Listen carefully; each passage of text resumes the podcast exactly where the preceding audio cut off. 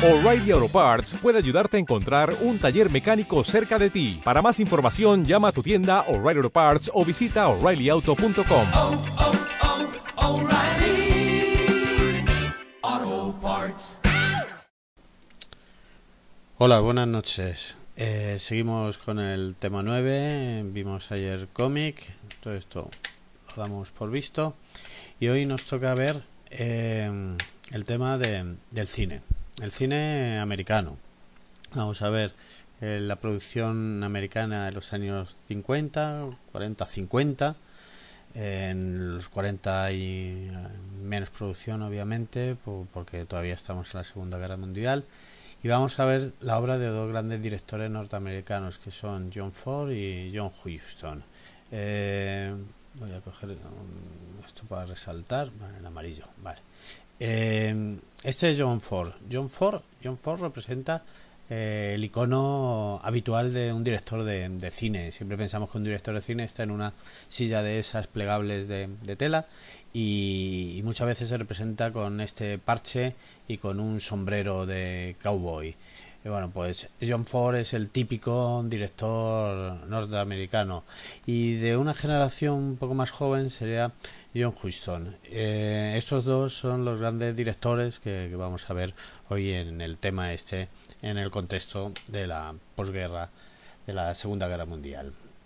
Bien, después de esa guerra, eh, no olvidemos que esa guerra eh, se, eh, se da físicamente eh, en Europa y en otros frentes como en África o eh, Hiroshima, eh, pero no, no hay guerra en, en suelo en suelo norteamericano. Esto, esto es muy importante porque va a hacer que, que obviamente eh, la industria norteamericana siga funcionando por encima de cualquier industria eh, de- del resto de- del mundo.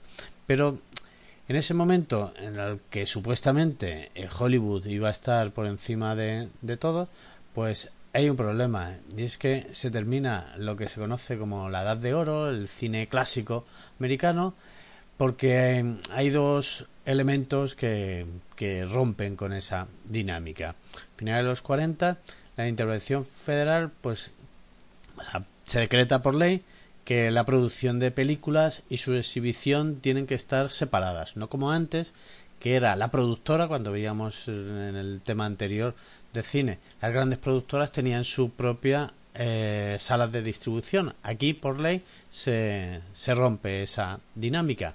Entonces, esas grandes productoras dejan de ser grandes productoras y después la invención de la televisión hace que bueno pues la gente acuda menos a, a- al cine como consecuencia pues una de ellas es que los actores rompen con, con las mm, productoras los actores y lo- los técnicos Eh, se, se cierra el capítulo que habíamos visto anteriormente del Star System cuando esas eh, figuras cinematográficas estaban vinculadas a una compañía. Entonces, aquí se fueron librando y bueno, pues eh, las productoras eran entes mucho mm, de, menos potencia económica, pero eso permitió también una mayor creatividad y una mayor experimentación, ¿no?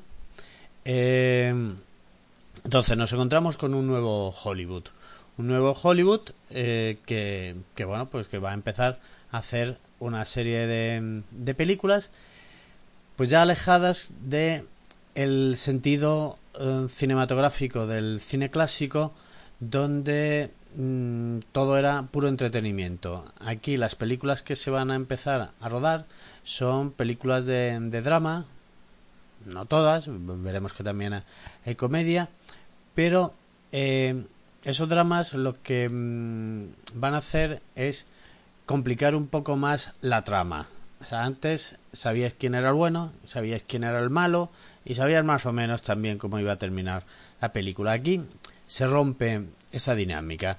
Eh, el antagonista, que es siempre el que se opone al protagonista, pues pues no está no va a estar del todo definido normalmente el protagonista es el bueno y el antagonista es el malo pues vamos a ver que en esas películas pues, pues un protagonista es bueno, pero a veces es malo y viceversa, el antagonista le ocurre lo mismo. La competencia de televisión va a originar unos cambios técnicos que se van a dar en ese momento. El primer cambio técnico es que van a hacer la imagen más grande y van a sacar nuevos formatos, por ejemplo, el Cinemascope. Veis este formato tan tan horizontal que venía muy bien para rodar esas películas como La diligencia eh, o esas películas del oeste que tienen mucho paisaje, pues eh, hay cines que se adaptan a este formato y hay otros que siguen con un formato mucho más más reducido, no, no tan panorámico. El problema es que se van a dar diferentes formatos. El Cinemascope, que es el que se va a mantener, pero otros formatos también que cambia el tamaño de, de la pantalla y de, de, la película. Se va a mejorar el sonido, se va a hacer sonido estereofónico, o sea, con dos líneas de, de sonido. Y bueno, se va a empezar incluso a experimentar el cine en 3D, pero eso va a tener un elemento meramente anecdótico. Lo que sí hay es un interés por hacer cambios técnicos que vuelvan a hacer que las salas de cine estén llenas. Pese a esta crisis del cine norteamericano, pues sigue dominando las pantallas europeas, pues porque en Norteamérica se puede producir cine, se produce cine incluso durante la Segunda Guerra Mundial y en Europa pues no están para hacer cines, excepto los casos que ya hemos visto como Lenin Riefenstahl o cineastas muy vinculadas a determinados poderes políticos. Ese es el panorama en los Estados Unidos de Norteamérica. Y a la vez, en Europa nos vamos a encontrar con un panorama totalmente distinto. En las producciones europeas van a ser unas producciones que no están avaladas por una gran productora, sino que van a ser proyectos muy muy pequeños en cuanto a lo económico y proyectos más de directores que de productores. Entonces son proyectos que van más a, a lo artístico que, que, a lo comercial. Y en esta línea pues va a haber diferentes corrientes. De todas ellas vamos a destacar dos importantes que son el, neoreal, neorealismo italiano, que es un movimiento cinematográfico y también tiene que ver con la literatura, donde eh, se plantea que el, cine tiene que ser el reflejo de la, de la vida, de la vida real, sin trucajes, sin artificios. Entonces lo que hace la cámara es mostrar la vida tal cual es. Si hay una argumentación, no, no estoy hablando de un cine documental, sino que el cine lo que hace es mostrar eh, pues la situación social. Una situación social bastante eh, fastidiada porque no olvidemos que estamos en la posguerra mm, de una Europa totalmente arrasada por los bombardeos de, de, en la Segunda Guerra Mundial. De, los cineastas neorrealistas, pues cabe destacar estos tres que os señalo aquí: Vittorio De Sica, Federico Fellini o Rossellini. Y de las muchas películas, eh, por ejemplo, Roma Chita Aperta, eh, la que os he puesto aquí es El ladrón de, de bicicleta de Vittorio De Sica. El ladrón de bicicletas cuenta la historia de este personaje que es un trabajador trabajador precario, como muchos que habían en, en esa época en Italia, que necesita su, bicicleta para hacer su trabajo. Él eh, se dedica a pegar carteles. Y consiguen ese trabajo precario y, y el mismo día pues le, le, roban su bicicleta. Entonces toda la película es la búsqueda de su bicicleta porque la bicicleta es el elemento que le va a servir a él para para trabajar, sería su herramienta de trabajo. ¿no? Eh, coge a su hijo para que le ayude a buscar la bicicleta y entonces eh, a la vez que, que, mm, vemos esa historia vemos también como en la situación de el ladrón que intenta eh, vender la bicicleta y bueno pues esa sociedad italiana de posguerra que, bueno pues tiene un problema grave en lo económico y también en lo moral En la misma línea que el neorealismo italiano, vamos a ver otra corriente que sería la nueva ola francesa o la Nouvelle Vague, que es eh, pues otra vuelta de tuerca a cómo hacer el cine. Eh, sería también un cine con poco presupuesto, eh, utilizando actores desconocidos, como también hacían los neorealistas italianos.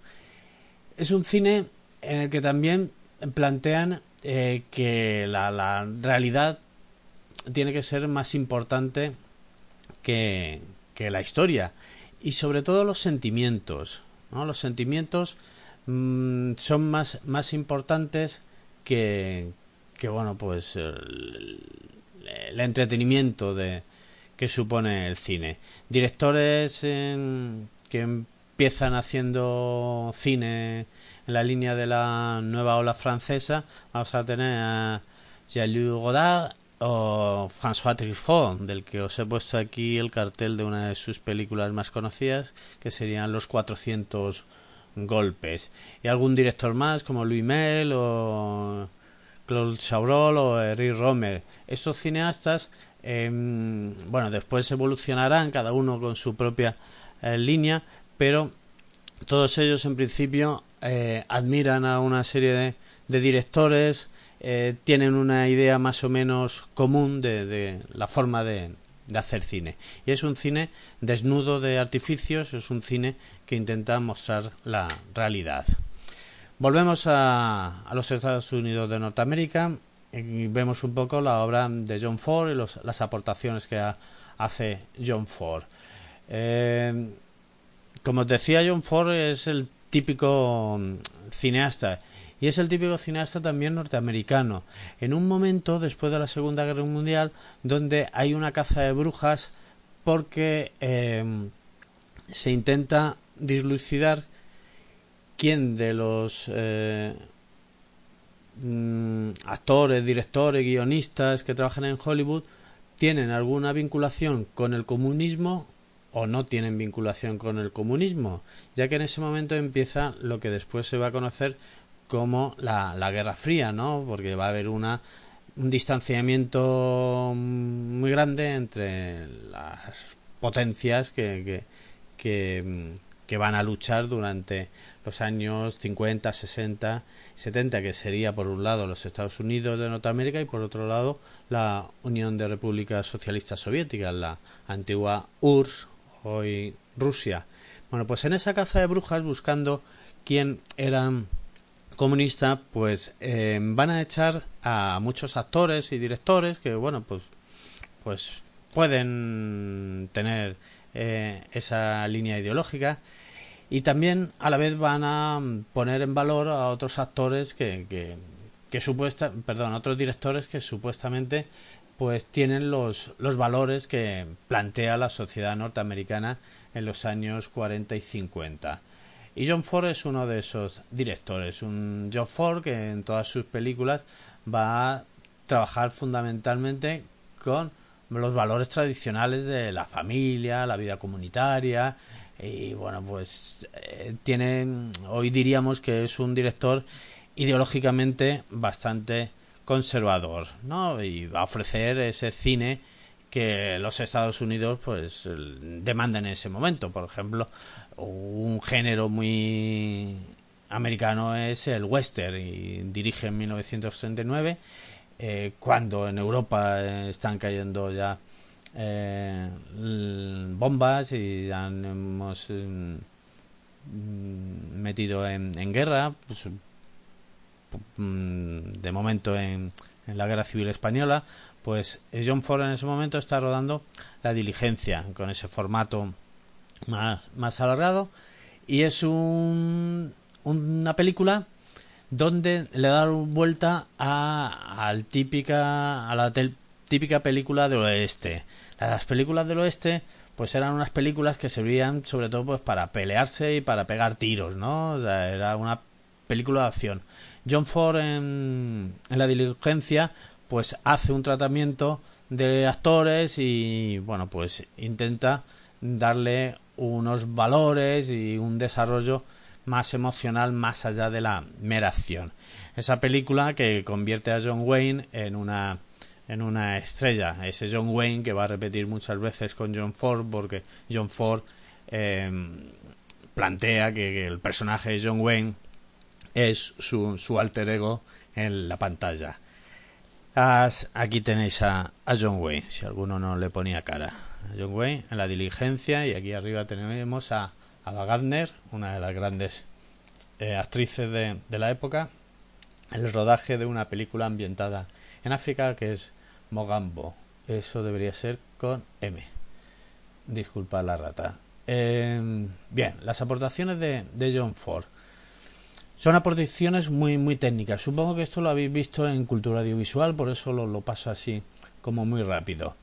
En, por el, interés de John Ford de rodar en exteriores continuamente, pues eh, no, no, tiene posibilidad de, de rodar con, con, muchos focos. Antes casi todas las películas se hacían en plató. Entonces, eh, John Ford eh, utiliza menos menos focos, menos iluminación. Eh, entonces eh, se saltan muchas reglas de ese cine clásico que dice cómo hay que iluminar. Entonces John Ford pues ilumina como, como considerado como le, le viene bien. Para, para poder eh, rodar en exteriores con unas condiciones de luz mucho menos eh, controladas que en un estudio, pues tira mucho de gran angular. El gran angular es el objetivo cinematográfico que hace que entre más luz y también eh, hace que recoja mucho más espacio, más, más campo de, de, visión. Utiliza también emulsiones más sensibles sobre la propia eh, película de cine. Va a tener una mayor carga de, de aluros de plata, que es lo que le da sensibilidad a la película y, hace que se pueda rodar con condiciones más, más de, de poca, poca luz. Utiliza eh, mucha angulación en contrapicado. ¿no? Normalmente en los estudios no se utiliza contrapicado porque mm, lo habitual era poner la cámara arriba, en picado, y porque el techo de los estudios estaba lleno de focos y no, no ibas a sacar el techo lleno de focos. Entonces, contrapicado, que ya empezaba a utilizar, por ejemplo, Lenin Riefenstahl con las películas que, que habíamos visto que había rodado con, con Hitler. Y después una serie de, de recursos que rompen con, con, el cine clásico. Lo que hace es eh, tirar por tierra esos planteamientos que dicen que el cine tiene que ser de una manera determinada incluso actualmente hay gente que sigue explicando que el cine se tiene que hacer de determinada forma y ya John, John Ford en, en su momento lo, lo, tiró por tierra. Por ejemplo, despreció el raccord, o sea, la continuidad física de los planos, de, de, de, bueno, pues la tontería esta que después la gente se fija y critica en internet, si el vaso tenía más agua o menos agua, ese, esa continuidad que hace que se entienda. No es necesario que el vaso tenga más agua o menos agua para entender la historia. Si estás pendiente del vaso, pues mal vamos, o la película será muy, muy mala. A mí me ha ocurrido en cine, si estoy pendiente de esas tonterías es porque la película no, no, no es buena. Practica el salto de eje. Hay una mm, ley, entre comillas, del cine clásico que dice que la cámara tiene que estar siempre a un lado del eje entre los Mm, las dos actores que están haciendo una escena porque si saltas ese eje pues como que cambias de sitio a, al actor. Pues eso también John Ford se lo pasa por ahí y lo, lo desprecia entonces él, intenta buscar una propia expresión y saltarse todas las, las normas. Utiliza por ejemplo el silencio como integrante de la banda sonora ¿no? Porque continuamente tiene que haber música o texto, pues no, hay un silencio, ya está. Y vemos que ocurre aquello con un silencio, ¿no? Y también defendió el rodaje de, de, un plano, perdón, de cada plano en una sola toma. O sea, no repetir las tomas varias veces y hasta que el actor o el director deciden que esa es la buena, ¿no? O sea, hace una es la mejor porque siempre suele ocurrir, porque Porque la espontaneidad inicial es la que es. Y después si repites ya no, no va a salir igual. Entonces estos son sus planteamientos cinematográficos. No es un teórico del cine, pero sí lo que hace es romper con ese cine anterior. Y aquí tenéis algunas de sus obras más importantes. La diligencia, que ya hemos comentado, las uvas de la ira.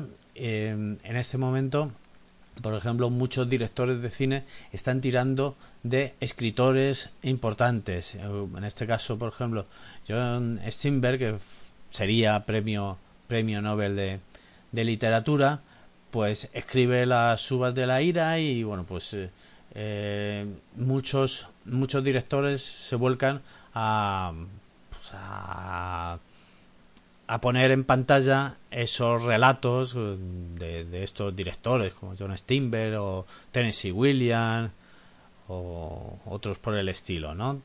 Eh, la, las uvas de la ira, Que verde era mi valle es otra de sus obras y Mogambo, que es la que aparece Ava Gardner junto a Kerr eh, y El hombre tranquilo esta Y algunas más. Son, eh, películas así como muy, muy dramáticas, muy dramáticas. Y el otro director que teníamos que ver, que ya pertenece a, pues sería un poco más joven, es John Huston. Eh, John Huston es un director que tiene una trayectoria muy, muy larga, muy larga. Eh, ha hecho un montón de películas y muy, muy diferentes. De hecho, eh, Houston ha tocado un montón de, géneros diferentes. Entonces, eh, la cinematografía de Houston se mm, caracteriza por ser muy muy diversa, muy diversa en temas y muy diversa en tratamiento eh, cinematográfico. Eh, destacar de John Huston, por ejemplo, las películas de, de cine negro, las películas de, de gángster y de la mafia, el alcohol, el maltés, eh, o, las otras también como son Cayo Largo y la jungla de asfalto. Eh, anteriormente había trabajado con Humphrey Bogart, que es este señor de Casablanca, de Curtis, eh, que representaba muy bien eh, esos personajes eh, sombríos, misteriosos, que no se sabe muy bien si, es bueno o es malo. Nunca sabe si Humphrey Bogart es, es mm, bueno o malo.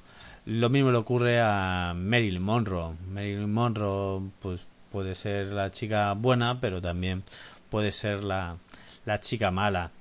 Em, de todas las películas de Houston, pues no sé, si tenéis que ver alguna, si queréis ver alguna, os recomiendo El Alcohol Maltés, si os va el género de cine negro. O, o bueno, pues em, alguna cosa sí más, más ligera, mm, que es comedia, que es la, la Reina de África, donde ya vemos a un Humphrey Bogart muy mayor, y bueno, pues ha hecho de todo. Houston ha hecho musicales, el de Annie, eh, ha hecho la Biblia y hizo una cosa muy curiosa, y eso ya en los años 80, una película, eh, no sé si conocéis, de Evasión o Victoria, que es la historia de unos prisioneros en un campo de concentración nazi que se escapan, eh, tienen previsto escaparse y bueno, pues a la vez están jugando al fútbol y es una película que los que os guste el fútbol puede ser curiosa porque hay un montón de eh, futbolistas de la época que se meten a actores y también como curiosidad es la primera película que hace este Sylvester Stallone, el que después hará todas las series de, de Rambo. Bueno, pues ha hecho muchas películas y muy muy diversas. Y cerramos el capítulo del cine norteamericano haciendo una mención especial a la comedia cinematográfica y la obra del director alemán Billy Wilder. Aquí os he puesto una fotografía de Billy Wilder con Marilyn Monroe durante el rodaje de la película La tentación vive arriba en 1955. Eh, están previo al rodaje de ese plano icónico donde el metro de Nueva York pasa y el aire que provoca hace que las faldas de Marilyn Monroe eh, se, se, eleven. Bien, eh, hablaremos luego de la relación entre Billy Wilder y Marilyn Monroe, que es una relación eh, bastante complicada por, por, las dos partes, supongo. Billy Wilder mm, es uno de esos artistas que huyendo de la guerra europea pues llega a, Estados Unidos. Y huye de la guerra europea porque eh, como cuento aquí tras la subida al poder de Hitler se va se ve obligado a abandonar Berlín que es donde él trabajaba de periodista y escritor. Eh, porque su madre creo que era la madre de Billy Wilder era judía Mira, sí, sí, su madre moría luego en un campo de, en el campo de concentración de Auschwitz. De, de Berlín pasa a París y de París se marcha a, los Estados Unidos. Y cuando llega a Estados Unidos se pone a trabajar como guionista para la, una de las compañías, la Paramount. Y, tuvo ocasión de colaborar con Ernst Lubitsch, que ya habíamos visto que era el maestro de la comedia en ese momento, ¿no? Y bueno, pues empieza a hacer guiones y en un momento dado pues pasa a, dirigir sus, sus propios guiones. ¿Qué aporta Billy Wilder al cine y a, la comedia? Eh, la aportación fundamental de Billy Wilder es la inteligencia. Hace que mm, los elementos de crítica y lo sentimental estén perfectamente integrados. O sea, eh, a la vez que está haciendo crítica social, está desarrollando una trama donde el sentimiento también es, es muy importante, un poco acercándose a lo que se planteaba en Europa en el neorealismo, en la nueva ola francesa, ¿no? El sentimiento es importante, pero Billy Wilder aprovecha la comedia para hacerlo todo esto de forma como muy burra, en el sentido que cuenta verdades como muy fuertes, pero como es comedia, pues bueno, la gente se lo traga y demás. Pero vamos a ver cosas como muy, muy, muy fuertes. Eh, he puesto esta imagen del apartamento por el que recibió tres premios Oscar. El apartamento es una película de Jack Lemmon y Shirley Marley en la que se cuenta cómo eh, en Jack que es un oficinista, pues se dedica a dejar la llave de su apartamento a su jefe, a sus compañeros de trabajo, pues para que se vayan allí con el ligue de turno. Y, y a la vez está haciendo un, una crítica a esa sociedad hipócrita que tiene que recurrir al apartamento del colega de trabajo pues para tener relaciones eh, extramatrimoniales o relaciones sexuales que, que, moralmente no estarían bien vistas en ese momento. Pero el apartamento será una de sus obras más reconocidas, pero es de sus obras eh, más, más tardías.